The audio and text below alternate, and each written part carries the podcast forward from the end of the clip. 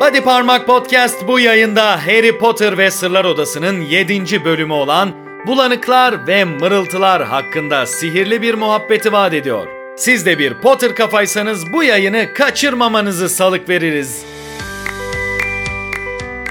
Sevgili cadılar, değerli büyücüler, kıymetli cin cüceler ve bilimum zevat. Body Parmak Podcast'e hoş geldiniz. Ben mihmandarınız Batuhan Yalçın. Bu yayındaki misafirliğiniz boyunca sizlere eşlik edeceğim. Body Parmak Podcast, J.K. Rowling'in büyücülük dünyası hakkındaki her şey.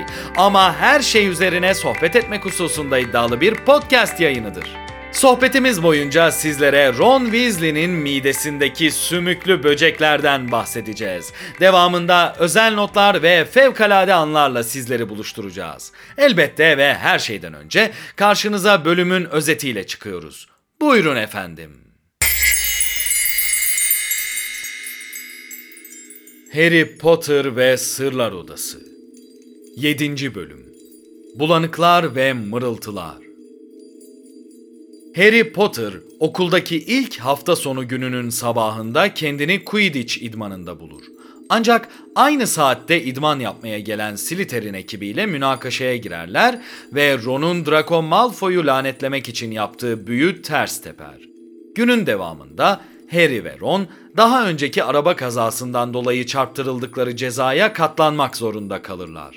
Harry cezası sırasında kimsenin duymadığı garip sesler duyar. Bu bölümde sinir bozucu şeyler fazlasıyla mevcut. Örneğin bulanık kelimesinin hatta hakaret diyelim. Bulanık hakaretinin ilk kez karşımıza çıktığı bu bölümde ayrıca Slytherin'in canavarı olan Basilisk'le ve Malfoy'un rüşvet karşılığında Quidditch takımında arayıcı pozisyonunda oynamaya başladığını öğrenmekle vakit geçiriyoruz. Gerçekten sinir bozucu bir bölüm. Zira bu bölümde pek çok iyi kötü ayrımı, pek çok ikilik, pek çok kafa karışıklığı karşımıza çıkıyor.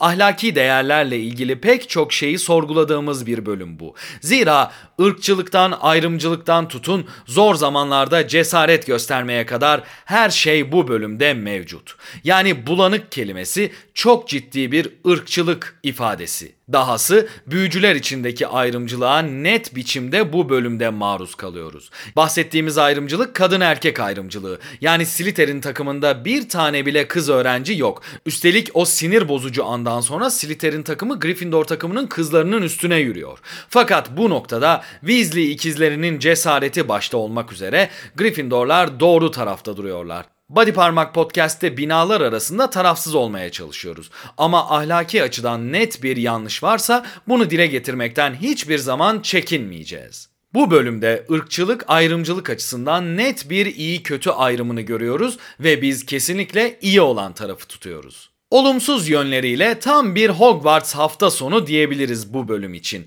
Yani arkadaşlar, Quidditch, şatoda yapılan işler ve insanların birbirine girdiği bir sürü olay. Eh, Hogwarts hafta sonu. Yani bir şekilde. Tabii ki yazarımız J.K. Rowling hikayenin önemli taşlarını da oraya buraya koymakta gecikmiyor. Bu bölüm hızlı, akıcı, son derece dolu bir bölüm olmasının yanında önemli şeyleri de içeriyor. Örneğin şatodaki Basilisk'in varlığından ilk kez her ne kadar burada ne olduğunu bilmesek de bu bölümde haberdar oluyoruz. Ve son derece satır arasına gizlenmiş olsa da Ginny'nin şimdiden şatonun orasında burasında garip garip dolaştığını öğreniyoruz. Yani Rowling bu bölümdeki her şeyi ustalıkla harmanlıyor. Bir sürü aksiyon, ahlaki değerlerin çarpışması ve hikayenin geleceğine dair önemli şeyler. Bu bölüm Sırlar Odası'nı hızlı okunan bir kitap yapan bölümlerden biri. İnceleme adına söyleyeceklerimiz bu kadar. Arzu ederseniz parşömenlerimize şöyle bir uzanalım ve sizi bu bölüme dair bilinmeyenlerle ve özel notlarla baş başa bırakalım. Buyurun efendim.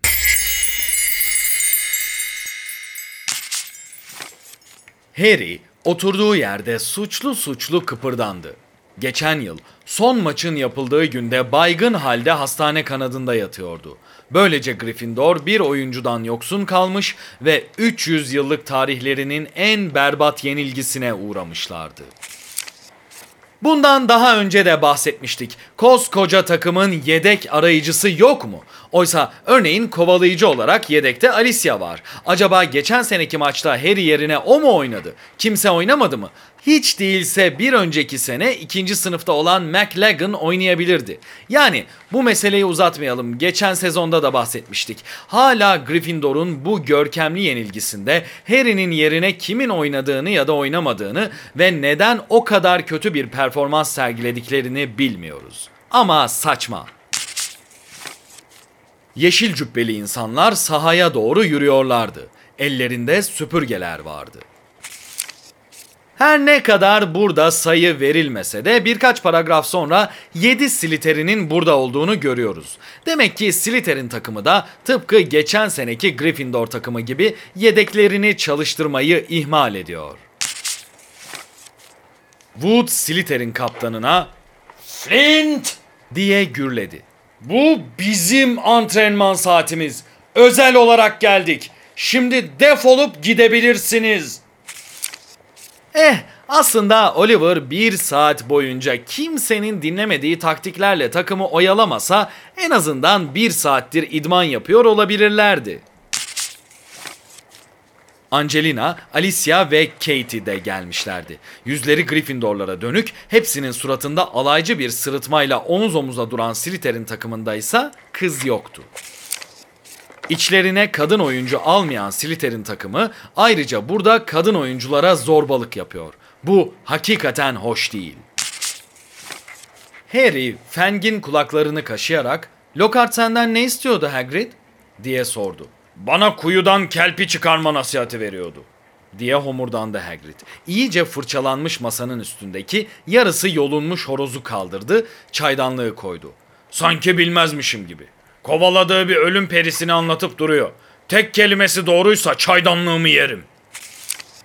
Hagrid, hipogriflerle baş edebilecek kadar sihirli yaratıklar konusunda uzman biri.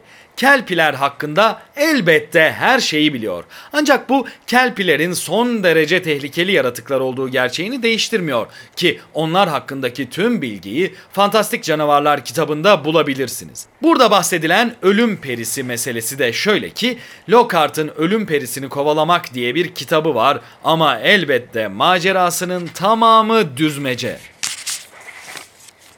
En iyi değil, tek adam diye cevap verdi Hagrid. Onlara bir tabak melas şekerlemesi ikram etti. Ronsa leğenine doğru öğürüp duruyordu. Tek derken ciddiyim. Karanlık sanatlar dersi için birini bulmak gitgide zorlaşıyor. Ee, anlıyorsunuz ya, insanlar bu işe girmeye pek hevesli değil. Uğursuz olduğunu düşünmeye başladılar. Bir süredir pek fazla dayanan çıkmadı. Hagrid haklı. Bu iş gerçekten de lanetli. Bundan bahsetmiştik. Bu dersin öğretmenliği Voldemort tarafından lanetlendiği için yıllarca bu derse giren herkes bir şekilde bir senenin sonunda o koltuktan olu veriyor. Yatağa çökerek kaslarımın hepsi tutuldu diye inledi. Tatmin olana kadar tam 14 kere o Quidditch kupasını bana parlattırdı. Ron'un burada temizlediğinden bahsettiği Quidditch kupasının aslında Snape'in odasında olması lazım. Neden Filch'in temizlik yaptırdığı odada duruyor anlamak güç. Zira 5. kitaptan biliyoruz ki kupayı alan binanın hocası bir sonraki sezondaki kupa törenine dek kupayı odasında tutuyor. Sonra bir sümüklü böcek saldırısına daha uğradım. Hem de okula hizmetler özel ödülünün üstüne boşaldı sümüklerini silmek asırlar aldı. Ron'un burada bahsettiği ödül Tom Riddle'a ait. Zamanında bu ödülü Slytherin'in canavarını yakaladığı için almıştı. Bunu da zaten bu kitabın 13. bölümünde öğreniyor olacağız. Sırlar Odası'nın 7. bölümüne dair özel notlarımız bunlardı. Yayınımıza Fevkalade Anlar adını verdiğimiz sohbetimizle devam edeceğiz. Bu başlık altında incelenen bölümdeki en etkileyici anları, en ilgi çekici imgeleri incelemeye alıyoruz. Buyurun efendim.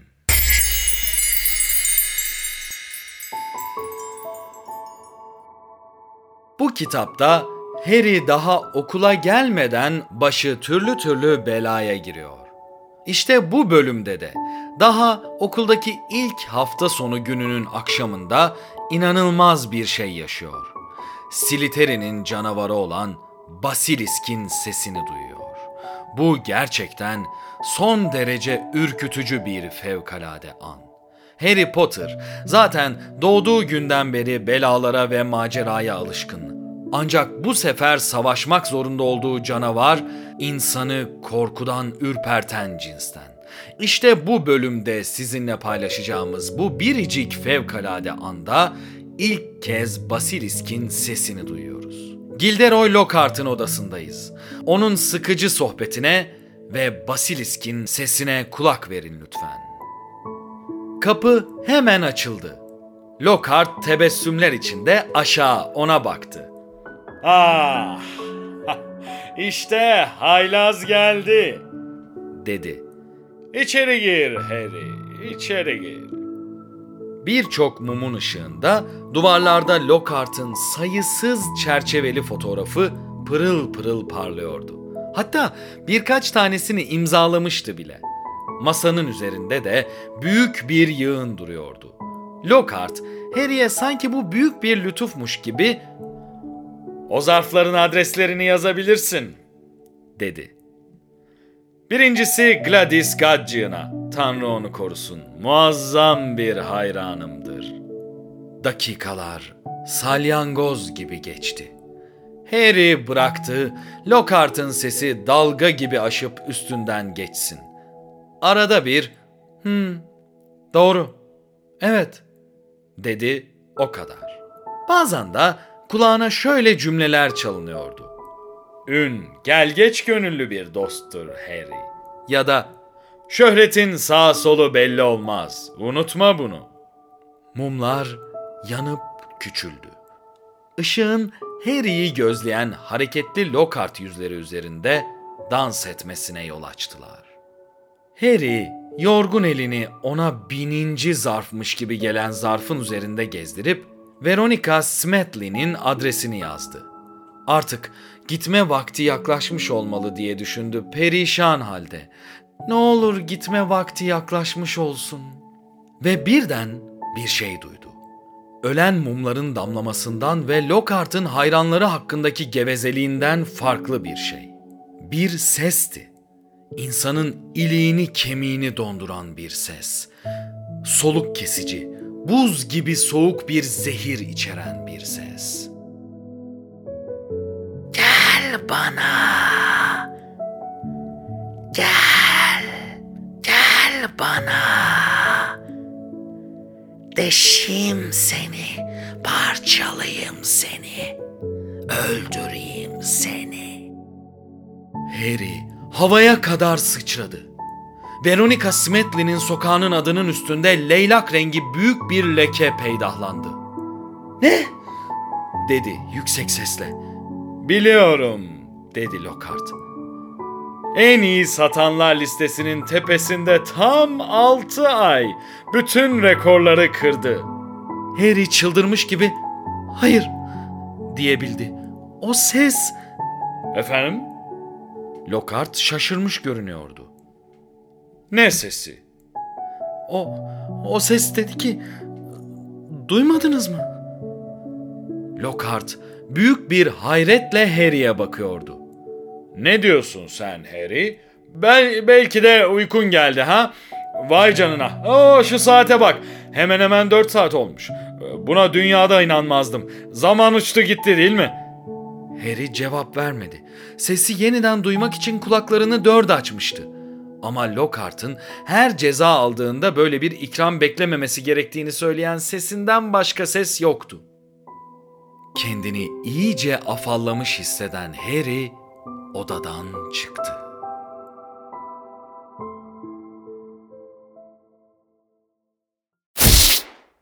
Body Parmak Podcast'te bugün sizlere duvarların içinden fısıldayan devasa yılanlardan bahsettik.